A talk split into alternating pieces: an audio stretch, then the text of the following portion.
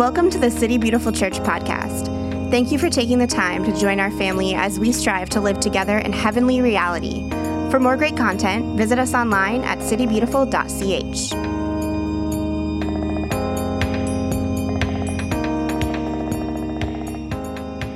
My name is Ryan. I'm the pastor here. If you uh, do not know who I am, and if you do, I'm still Ryan and I'm still the pastor. Uh, I do not have a conditional personality. It is always the same, whether you know me or not. We are in a series in our church called uh, Learning the Heartbeat of God. We have this big vision for our year that together, with one heart and mind, we're drawing closer to God. And we wanted to begin the year by saying, well, what is God like? Sometimes we take that for granted. And that's the, you know, before we uh, get into learning how to listen to the voice of God and what do we do when we're hearing Him, a lot of times we get hung up because we don't actually trust the heart of God. We don't trust that God is good, um, that God has good things in store for us. And so that really complicates the narrative when we're trying to develop intimacy with Him. So we've been on this really amazing series recently of digging deeper into that reality. What is God's heart like? So that when we come to the place of learning how to listen to Him, we know what he sounds like. And it's been so sweet to have all these various uh, perspectives helping us to step deeper and deeper into the reality of God's heart. And one of the things I love that the Lord does so often, you know, with different voices coming up here, is that there almost comes these little series within series. And so, you know, a few weeks ago, my spiritual father Dan came and brought us this word. And one of the things he said that was so profoundly is if you want to know God's heart, you know, your story is God's heart, right? Uh, and I love, he said something along the lines of like, your, you, you need to tell your story because your story might mean somebody else's survival, which is really powerful, right? Um, and then even last week, as uh, our elder Greg brought us and told us this story of the, the journey that he had been on, the things he was learning about what God's grace actually looks like, from him uh, taking his inheritance from his father, his earthly father, what he was kind of projecting and potentially misconstruing on God as father, and then how it's kind of bouncing back and leading him into, into being the kind of father that God is calling him to. And, and one of the things that Greg said in that that was so beautifully was if nothing else, for us to take examination of our own stories and begin to see where are the misconceptions in our story where maybe inadvertently we're projecting onto God something that is not truly him. And we've been doing all of this through the series of Lent, and there was this really powerful quote that I found uh, that we've been using in our Lenten meditations. I think this was from last week. Father Dioscorus uh, was uh, an Egyptian Coptic Christian in the sixth century, and he said this But in the desert, in the pure, clean atmosphere, in the silence, there you can find yourself. And unless you begin to know yourself, how can you even begin to search for God? And I love that. I think that's so powerful. Because a lot of times in the Christian household, we have somehow eh, taken this idea that to die to self means to ignore yourself, to ignore your story, to ignore your pain, to ignore your joys, get rid of all of that. And if we just focus on God and ignore ourselves, somehow we're more holy. And that's what self denial means. But I think I've found that the opposite is true, that the more that we're on this journey of self discovery, of learning who we are in the full spectrum of our humanity, do you realize how profound a creature you are? Maybe you've been told that you're complicated, ladies. What people really are trying to tell you is you're profound. And that's a good thing. You're not, you're not a simple creation. You have this length and this width and this depth to who you are. There are these layers to who you are. And that means that your journey of self awareness and your journey of salvation is not one and done. And it's not one size fits all. But it's this beautiful dance that you're in with God as you're coming to learn more and more who you are and really understanding what salvation means. And so we want to continue this process of self discovery in the service of really understanding God's heart. And that's kind of where I want us to, to, I almost want to take the baton from where Greg left us last week and go deeper into that. That God's heart is to save us from our old stories so he can help us write new ones. God, that is good. There should be lots of amens to that. I'll just stop. We could stop there, you know? God's heart is to save us from our old stories so he can help us to write new ones. I want to uh, read to you uh, two very small vignettes from the Gospel of Matthew that, that will kind of lead us into understanding this from a biblical perspective. And so many of you know Sermon on the Mount, that's kind of ground zero for us as Christians. What, what, what does this look like? What does the life of following Jesus look like? And that's kind of Matthew 5, 6, and 7. And then in Matthew 8 and 9, we have all these little stories of Jesus beginning his ministry, kind of putting action to the words that he's demonstrating in the Sermon on the Mount. When, God, when Jesus says, you know, repent for the kingdom of heaven has come near, or in our modern language, it's like change the way you think because the reality of God is so close you can practically touch it.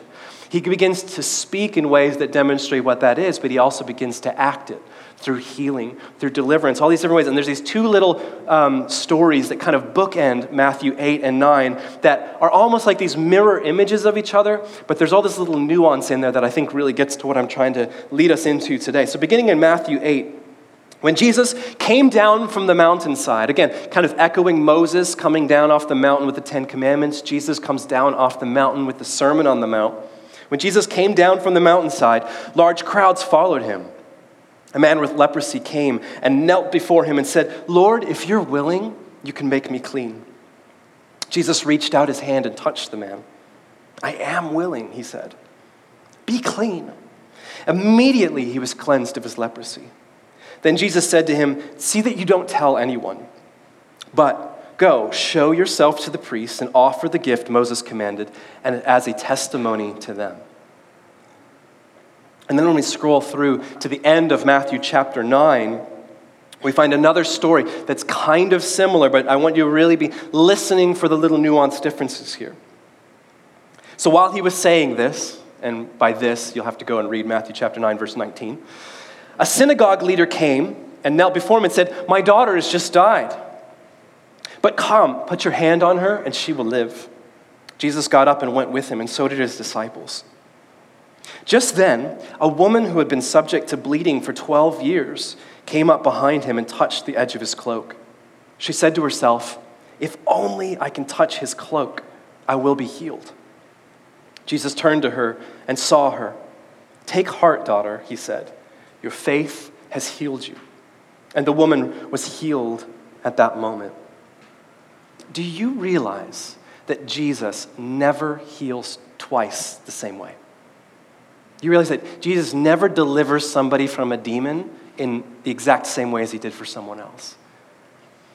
You know, and so often we don't uh, put ourselves in the character of Jesus to understand. We kind of take it for granted what he's doing, but when we really begin to examine, we're like, we're seeing, oh my goodness, there's such a specificity and a tenderness to the way that Jesus meets each of the people in his story as he's expanding on what it means for the kingdom of heaven to have come near. That he never quite does it the same way twice. He always meets people on this level that's beneath even what we can perceive on the surface. And I think that's so important for us to recognize. Do you realize that Jesus will not heal you the same way he's healed the person that's sitting next to you?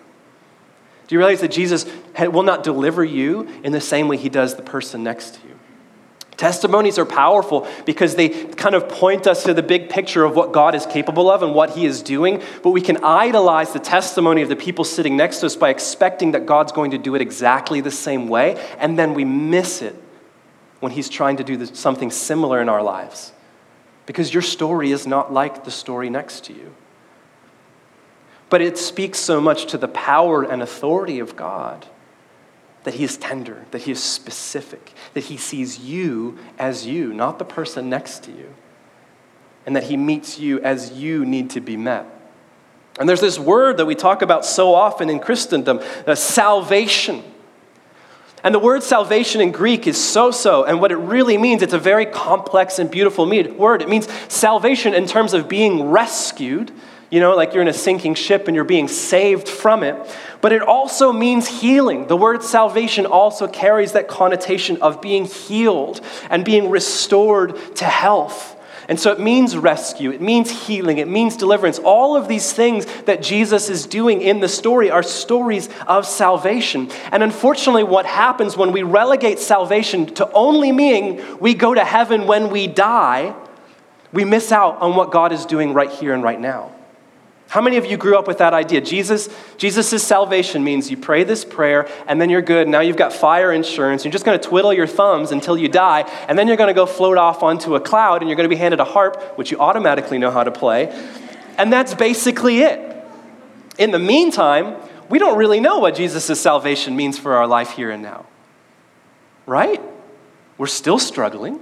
We still suffer. We still have disappointment and pain our hearts hurt. Our brains are overwhelmed. Our bodies are in shock. We're holding on for salvation as this kind of future inevitability. Because the idea of salvation has been so much relegated to this very narrow definition. But when we begin to open up what salvation really means, not just for the future, and I do believe in that, I do believe salvation means that there is something for us after death. But I do believe that salvation also speaks into the present moment and that salvation actually speaks something into our past. Paul so beautifully speaks in this. You kind of read his letters when he's talking about salvation. He talks about how in, different places we have been saved, we are being saved, and also someday we shall be saved. All of those things all at once, that God is the God of history. God is the God of history personally, and God is the history of universality. Do you ever think about that? God is the God of your personal history, and God is the God of the universal story of humanity and creation itself. And the gospel writers do not make too much of a distinction between those things. The gospel writers don't say, well, you know, you're going to get to heaven when you die, and all of this is probably going to blow up, and we don't really know what's going to happen. So just bide your time for the next 70 years if you're lucky, and we'll see what happens. No, for them, salvation was holistic. It was the person, it was the community, it was the species, it was the planet, and it was the universe itself. Everything is being saved by God's healing work through Jesus. And so the questions that begs of us now are what does God's healing salvation look like for me now and how personal can it really be? With this eye towards these universal truths of what God's heart is really like. And that's kind of how I want us to hone in on it today. We're going to be talking about how God brings salvation to our stories from our past that affect us in the present to give us trajectory to the future. Are you ready for that? Y'all got your tissues? And so, we're going to talk specifically, kind of picking up what Greg had sp- spoken about last week, about looking back on our childhood we all have a childhood message that spun our story out of control. We're all carrying this childhood message somewhere within us. A few weeks ago, I was speaking about your personality. What is personality? Personality is the way that you think and you speak and you feel and you act. All of these different things. That's what makes up your personality. And when you were very little, you began slowly to become aware of this, this idea of there's a, there's a basic loss and separation to life. This begins at two, three, four years old.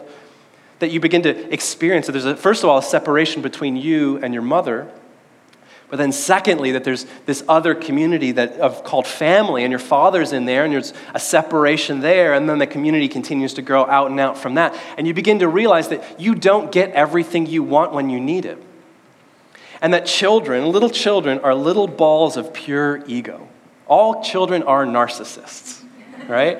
And let's be honest, most of us, adults, are still narcissists, right? And it's, it's okay when you're beginning your life because you're trying to figure out who am I? How does the world work? Where's this whole thing going? And so you run everything through the filter of self. And your ego is helping you to construct answers to those questions. This is who I am. This is why I don't always get my way and what I want and this is what I'm supposed to be in the world. And that's fine, but that only carries us to a certain point in our lives when all of those little answers we developed when we were three years old, four years old, five years old begin to fall apart. And we actually fight a little bit harder to get those answers to fit our worldview. But the reality is, the world becomes bigger and more complex. How many of you, so foolishly like me, thought when you became an adult, things would become simpler? Like you'd be more in control of the world, of, of life. Like you'd ha- just, you'd have it, somehow you just, you knew how to balance a checkbook, right? Like somehow you just knew how you were supposed to do things and you got older and it's like, whoa, this is way more complicated when I was trying to like ride my bicycle through the cemetery before the, you know, before it got dark so I could get home for dinner. Like the world is crazy. It's more extreme. There's more nuance here than ever I thought. In fact, Lan and I talk about this all the time how often we hold tightly to these very simple understandings of the world. We do not embrace nuance, and that's so often what causes fear and anxiety and discord in our worlds because we refuse to grow up and allow the world to be more complex than it truly is. And so, your personality, when you were a little child, your personality was essentially the solution that you came up with to get the version of love that you most desired. That's what your personality is. You experienced a loss of love, and love had different uh, expressions. Love meant, maybe for some of you, love meant security. So for some of you, love meant freedom of option. For some of you, love means control, or love means affirmation. Love means all different things to different people, but your personality was the solution that your little egocentric childhood came up with of this is how I'm supposed to get what I desire most. And it's a very simple answer to a very complex world. And that becomes problematic as we grow up because those childhood messages, the things that we internalized, uh, don't work. They don't help us to really get the love that we desire.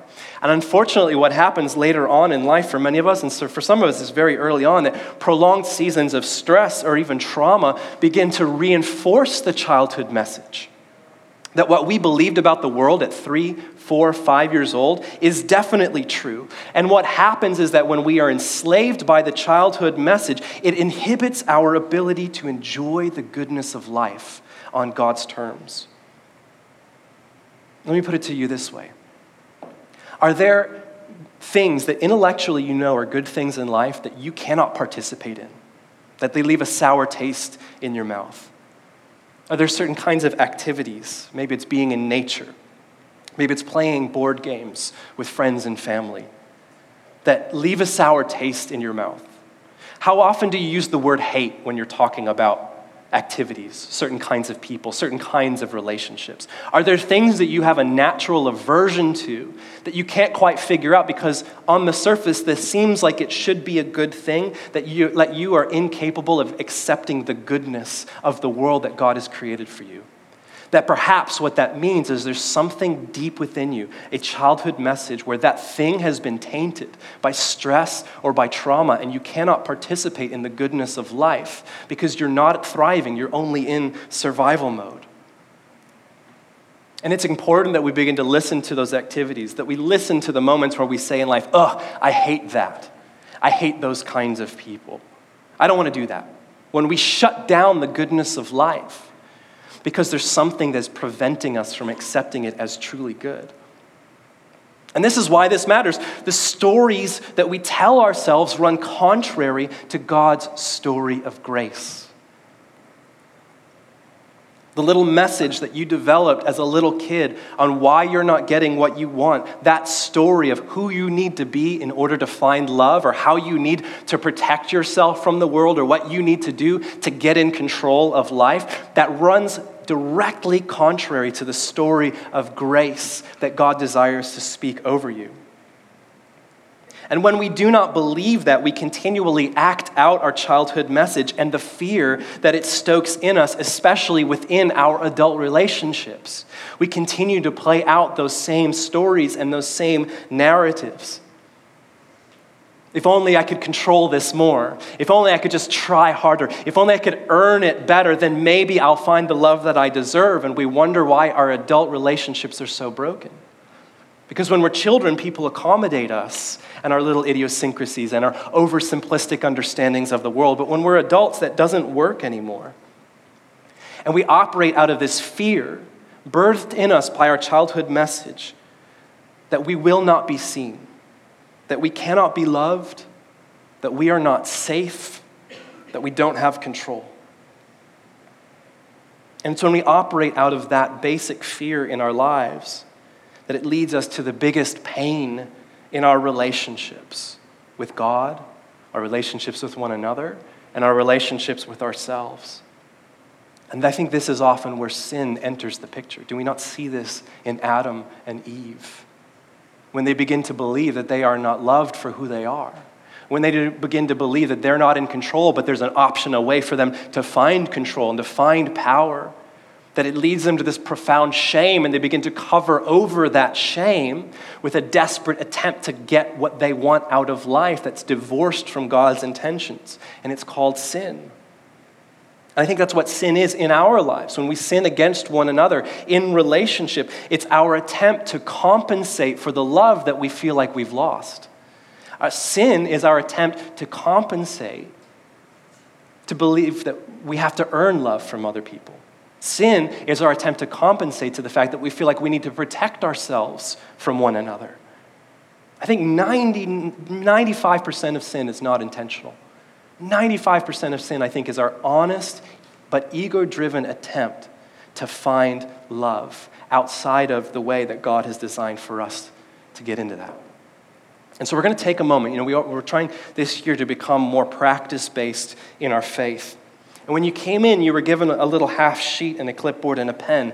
And the first thing that it says on there is things I wish I had never heard. And I'm going to read to you kind of nine basic childhood messages. And it's important to recognize this doesn't mean that it was something that was literally spoken to you, although that might be true.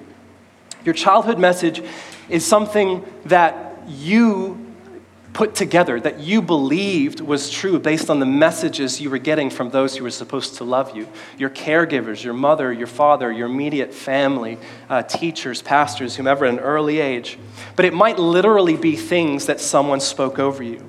And so I'm going to read kind of nine basic childhood messages. And if you resonate with any of them, I want you to write them down. And then I'm going to pray, and I'm going to give you space to do some dialogue with the Holy Spirit and allow the Spirit to begin to speak to you. What were some things that people spoke over you when you were young, when you were little, that became just pivotal, that sent your story spinning out of control? Things that were said to you, things that were done to you. And I want you to remember that the, the Spirit never, ever, ever, ever, ever, ever, ever brings condemnation. If you feel like you're hearing condemnation, keep listening, because there's always hope. But mature Christians know the difference between condemnation and conviction. That the only way over is through. That the Holy Spirit takes us by the hand and He walks us through painful moments so that we can find healing. So I'm going to read these nine childhood messages.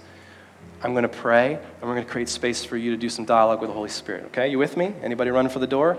The exits are going to be that way and that way or that way. Okay? All right. Let's pray. God, there are these messages that we've internalized from a very early age that we think explain why we don't get the love that we desire. Whether that love means protection, love means power, love means affirmation, love means freedom, whatever it might be. And God, we recognize that so much of the enslavement in our lives has become because we haven't been, we've been trapped by these stories, by these messages. So, Holy Spirit, we uh, ask you to enlighten upon your dear ones here. Open our hearts to ourselves. You know us more than we know ourselves, and you're not afraid of it. You look at our stories and you say, ah, I can do something with that. But we need you to reveal to us what has for a long time been hidden in the dark. To speak to us, for we are listening.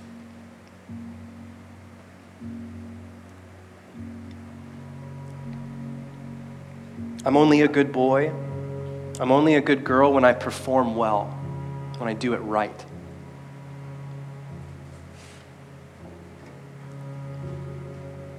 I'm not lovable unless I love and serve other people, unless I earn it. But I'm not allowed to be needy. I'm not allowed to be weak.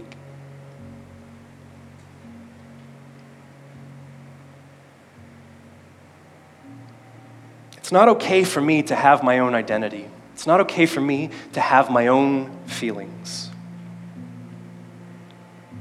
Because I am what other people think of me.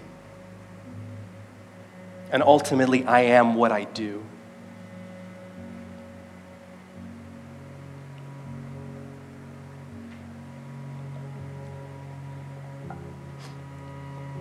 Nobody understands me, and nobody ever will. I'm missing something that everybody else has.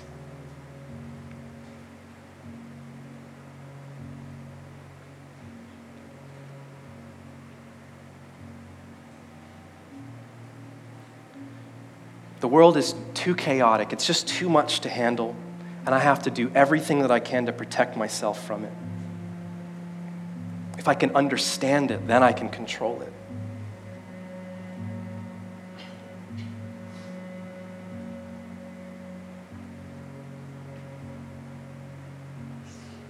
The world is not a safe place, and there's no one there to protect me.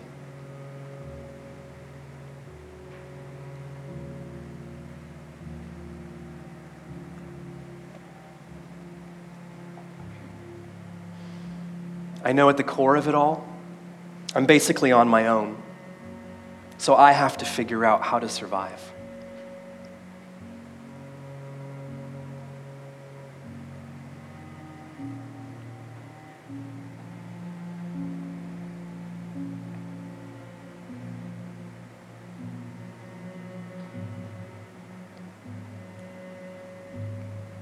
I exposed my weakness, and it cost me nobody will ever take advantage of me ever again. Because only the strong are going to survive.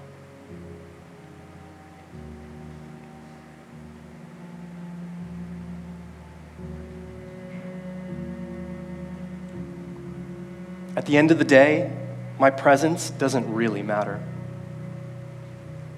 My thoughts and opinions are a liability.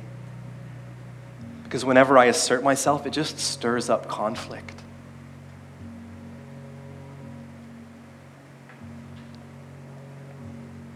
So, Holy Spirit, right now, I pray that you would reveal to us moments in our childhood where someone spoke something over us that we wish we had never heard. Because it became the seed of a lie that led us down a dramatically different path than the one that you had intended for us. Come, Holy Spirit. Come, Lord Jesus.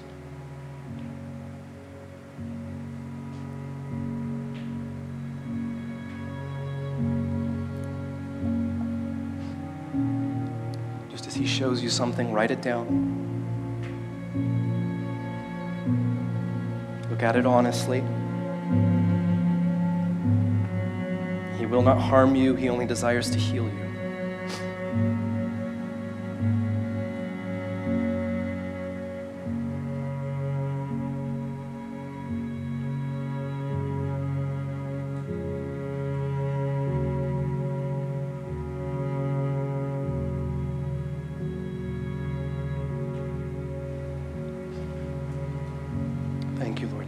Jesus. More of you, Lord. More, more, more. More of you, Jesus.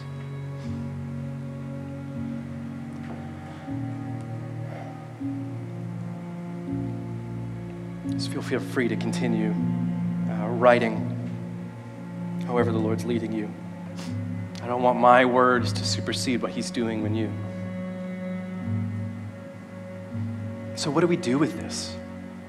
What do we do when we begin to recognize that there are these little messages that we internalize, these little things that sp- people spoke over us that dramatically sent our stories spinning out of control? And we begin to realize not only that, but we continue to, to live out that story in our present relationships. It continues to affect how we see ourselves today, it affects how we see other people, our community, our loved ones today. What do we do with that? And I think this is the moment where it begins to open us up to understand oh, salvation is not just this, you get to go to heaven when you die, but salvation also means that God has something He wants to do in you today through the Spirit of Jesus, the one who heals.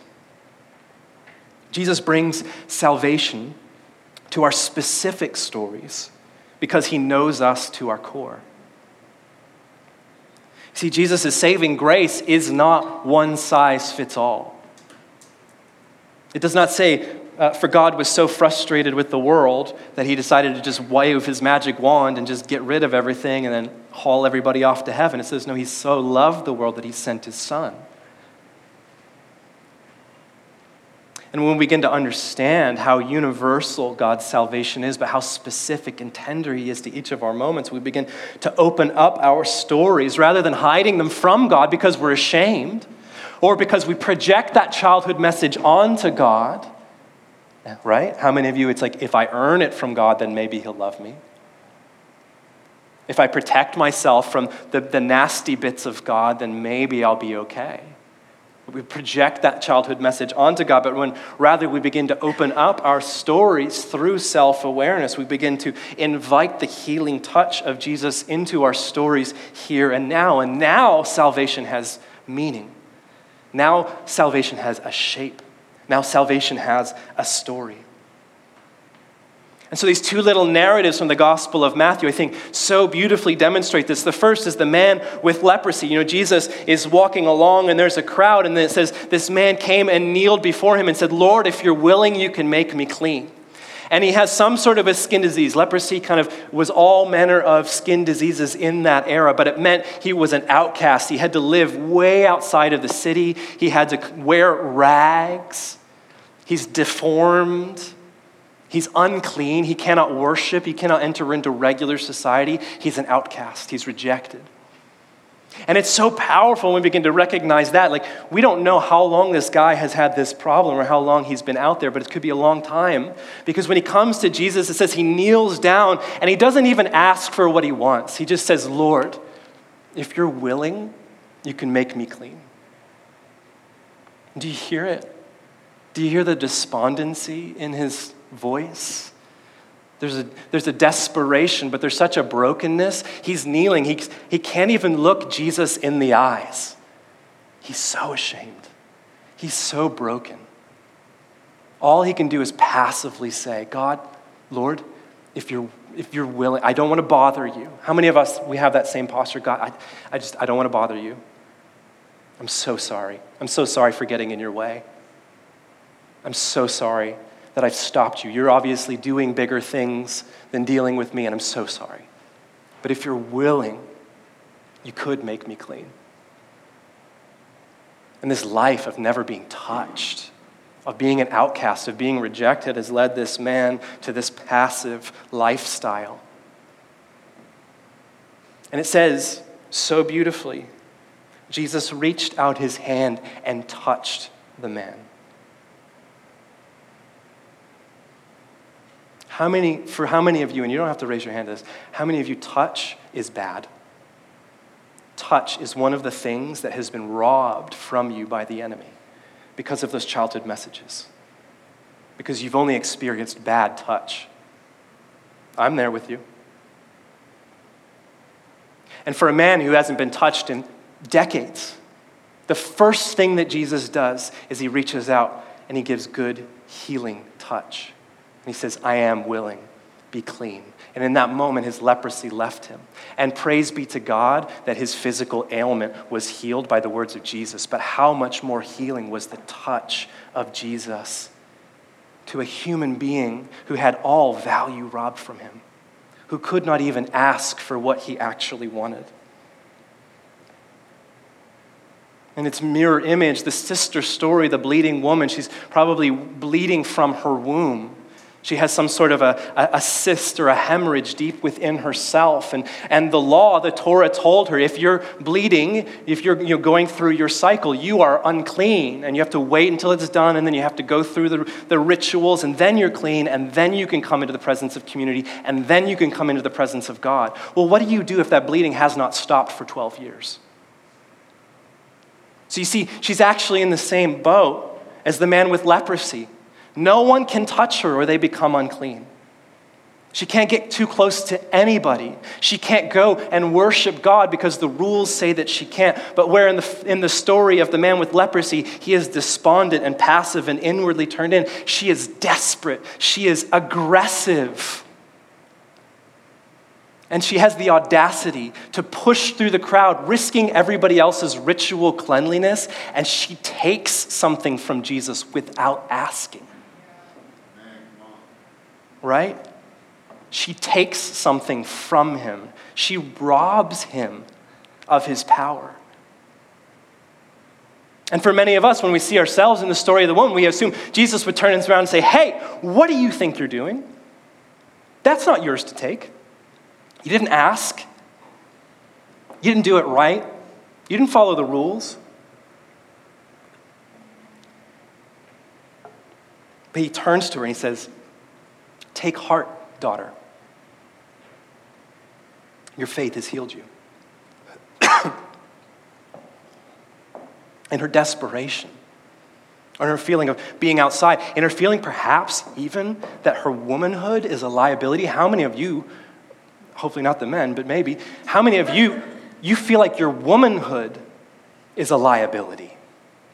That your femininity is a liability. That's the thing that keeps you from a position of being in society. That's the thing that keeps you from worship of God. That your femininity is unsacred, is unholy. And Jesus turns to her and says, Take heart, daughter. Your faith has healed you. Your divine femininity, your womanhood is blessed. It is not a cursing to you.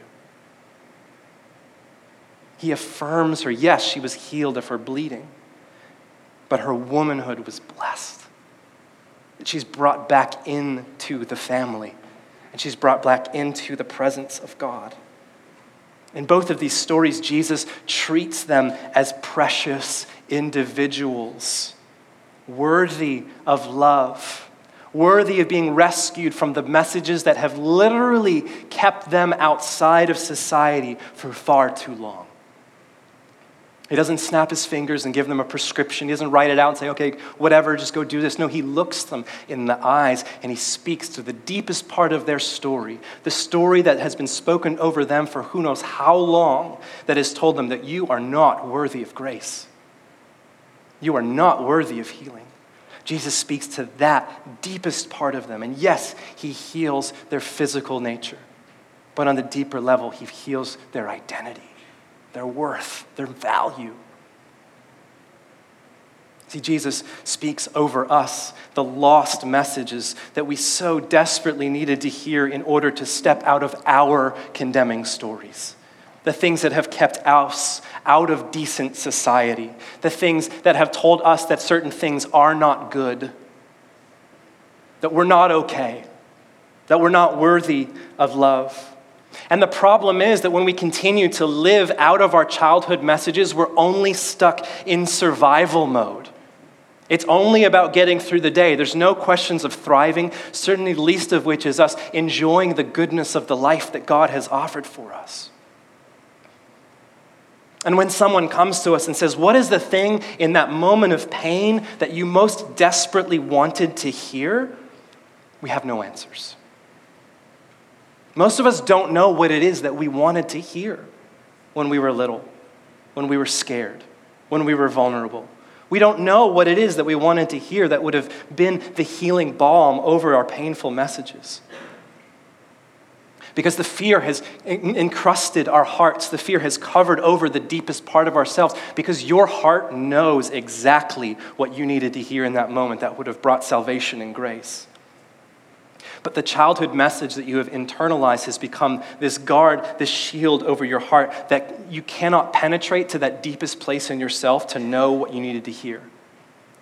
But that is the message that is going to set you free according to God's love. This is what the gospel sounds like to each of us.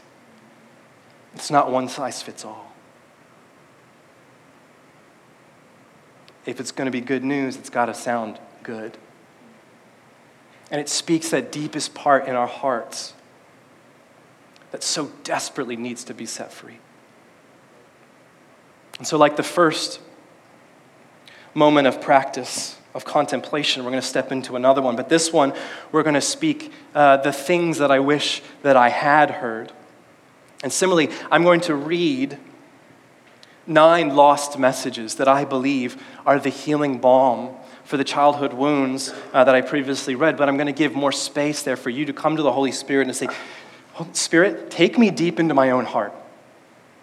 It's like, uh, you know, like David prays in one of the Psalms, like, you know, you know my, exa- my anxieties. Like, examine my heart. Show me my anxieties. Take me deep down into myself and, and show me what are the things that I most desperately needed to hear when I was young that become that healing salvation to my story. I'm going to invite the Holy Spirit just to, to speak to those deepest parts of you. So, again, let's step into prayer.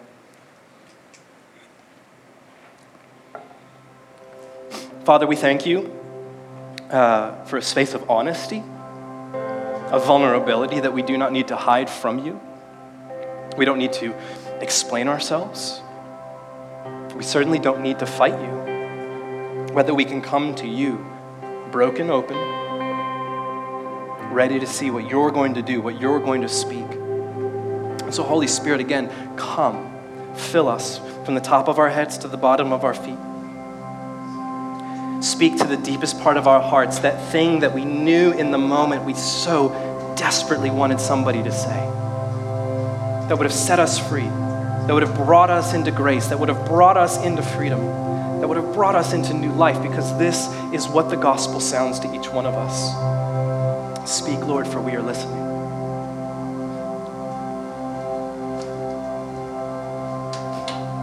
Take heart, my son, my daughter. You are good enough.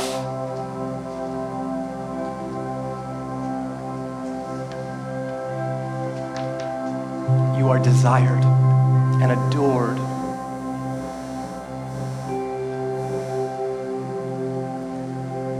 You are loved for who you are, not what you do.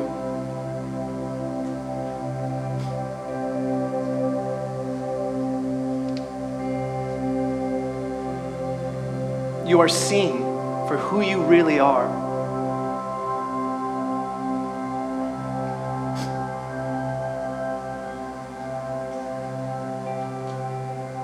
You have enough.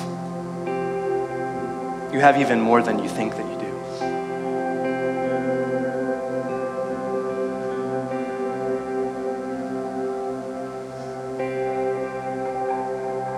The world is not a safe place but you will be okay because I am with you.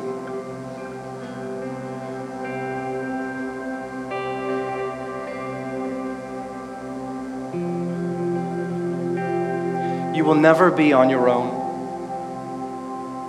You will be taken care of when you need it most because I am for you.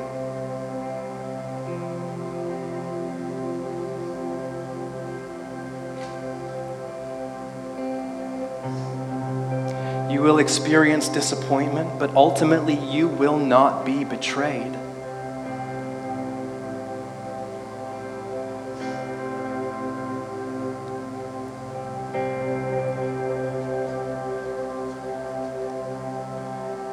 Your presence matters. You matter. Your thoughts, your feelings, your opinions, they matter I want them.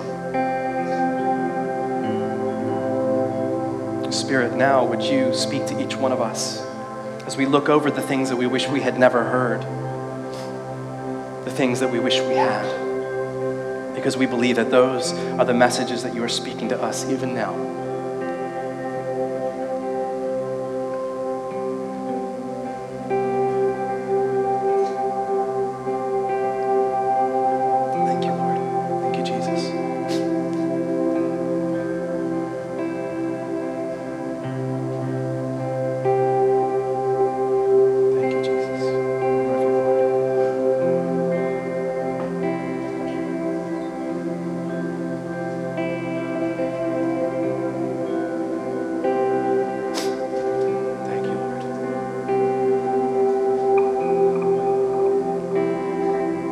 Again, feel free to keep writing.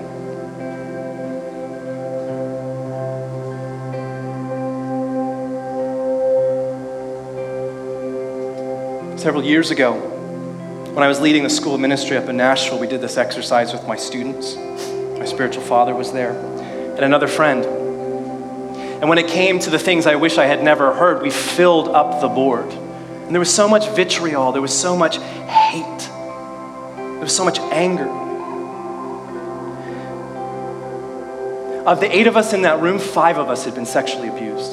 Five of us out of eight. And when it came to the things I wish I had heard, it was almost nothing. It was almost nothing. We didn't know what it is that we wished that we had heard. My spiritual father got up and he went up to the board and in very bold letters he wrote, I'm sorry. And I broke. It was the first time that I'd ever broken from my own story. And I've told many of you this, and I don't want to market my story because it's mine. But I was sexually abused at 12 by an older, boy. And it, I buried it. I believed it didn't matter. I believed that it was something that I just had to hide and ignore, and everything would be fine. And I kept acting out of that without realizing it.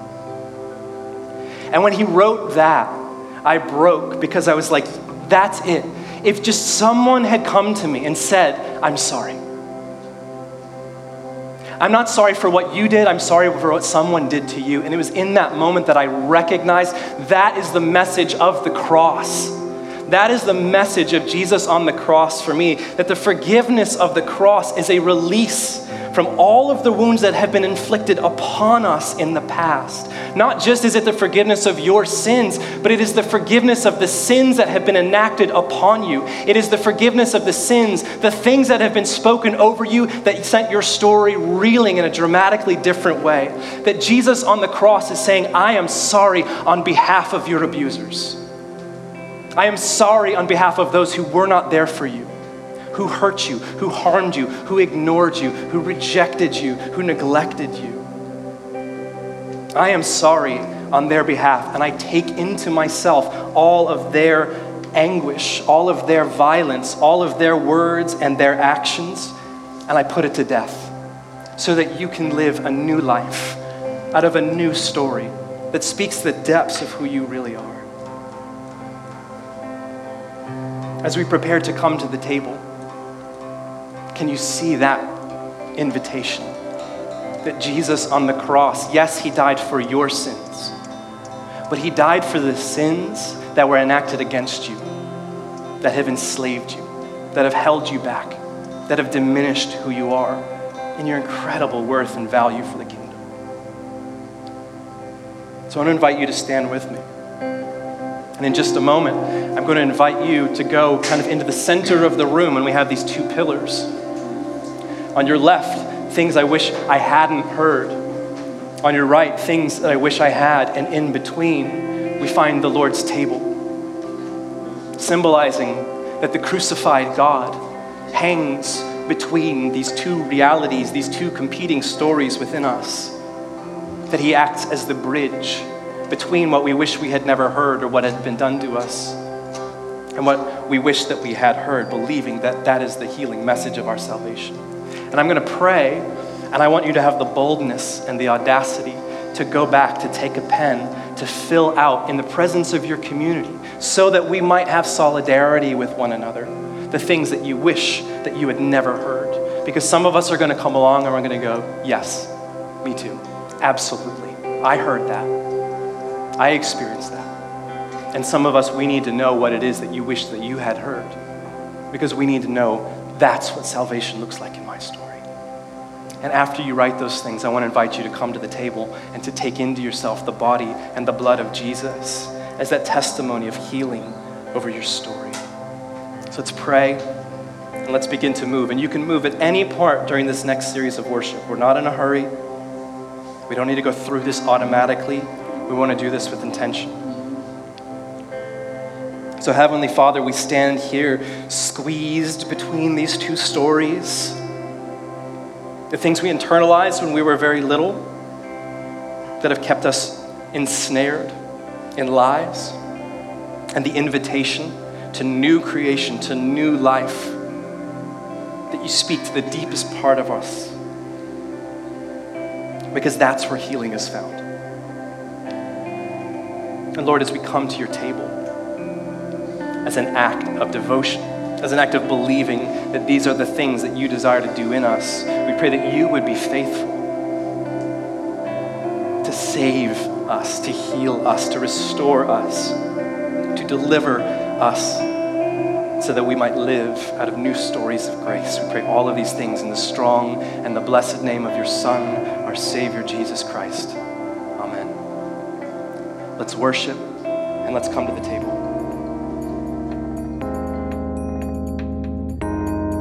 This has been the City Beautiful Church podcast. To stay connected, follow us on social everywhere at City Beautiful CH. We hope you join us again soon.